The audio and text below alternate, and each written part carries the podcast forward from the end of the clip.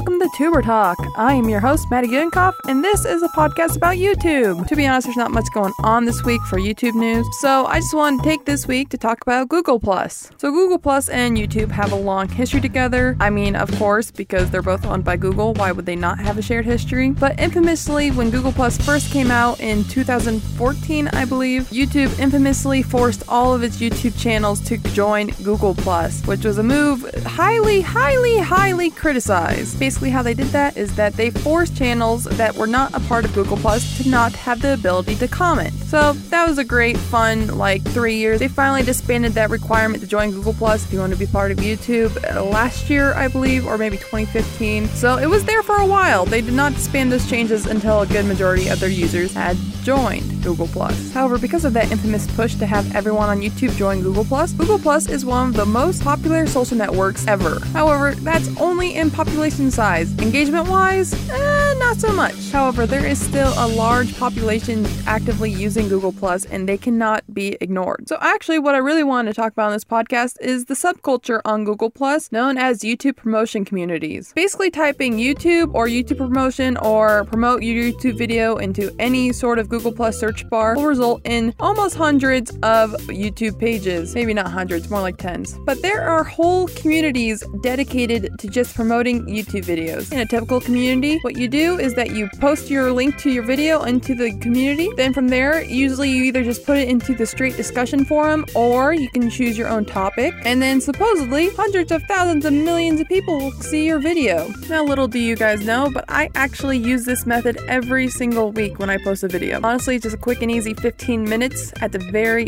very most. You write down a little blurb so people are actually trying to look at it and it makes it feel a little bit more personal. Add your link and then post and then copy and paste into every other YouTube promotion community. Now, is this at all effective? On a large scale, no. It's not like I've gotten hundreds of thousands of millions of subscribers from this. However, is it effective on a smaller scale? Absolutely. Anywhere from 1 to 10 subscribers have resulted from these YouTube promotion communities on Google+. Now, that is not a large number, I will admit. It is actually very, very small on the whole scale of YouTube, but it is a number. If you're a YouTuber starting out or even a YouTuber that just wants to get a quick boost or get your name out there and more exposure, this is definitely a very easy way to do it. You just have to follow the rules of each community because some of them are you can't post more than once a week or you can't post in the wrong tab or you can't spam. Just follow the rules, copy and paste into all these communities, and eventually you'll get at least one new subscriber from it. Now, again, this is not effective on the large scale, and I'll tell you why. It's because literally everyone and their mom just expects to put the video up there and not have anything be done with it. They don't want to watch anyone else's videos, they just want you to watch their video. But that's not how YouTube works, guys. So if you really want to make the most out of the Google Plus promotion communities, I would definitely recommend taking the time to actually go and watch other people's. I've actually found a handful of my new favorite small vloggers through this method. However, one of the most effective promotion methods I have seen personally is collaboration and working together and genuinely trying to be friends with people. Posting on big YouTubers or even small YouTubers channels going, hey, check out my channel, doesn't work. Same thing with Google Plus promotion pages. Okay, if you just go, hey, check out my channel, doesn't work. So yeah, in order to use Google Plus promotion pages super effectively, you have to write a little blurb so that it seems personal and it seems like you're talking to that direct audience. I'm not saying like write a different blurb every time. I mean, you could, but I just use a copy and paste and that tends to work too. And then after you're done copy and paste into your 15 YouTube promotion communities on Google Plus, you actually have to scroll through and find an interesting YouTube channel, watch their videos.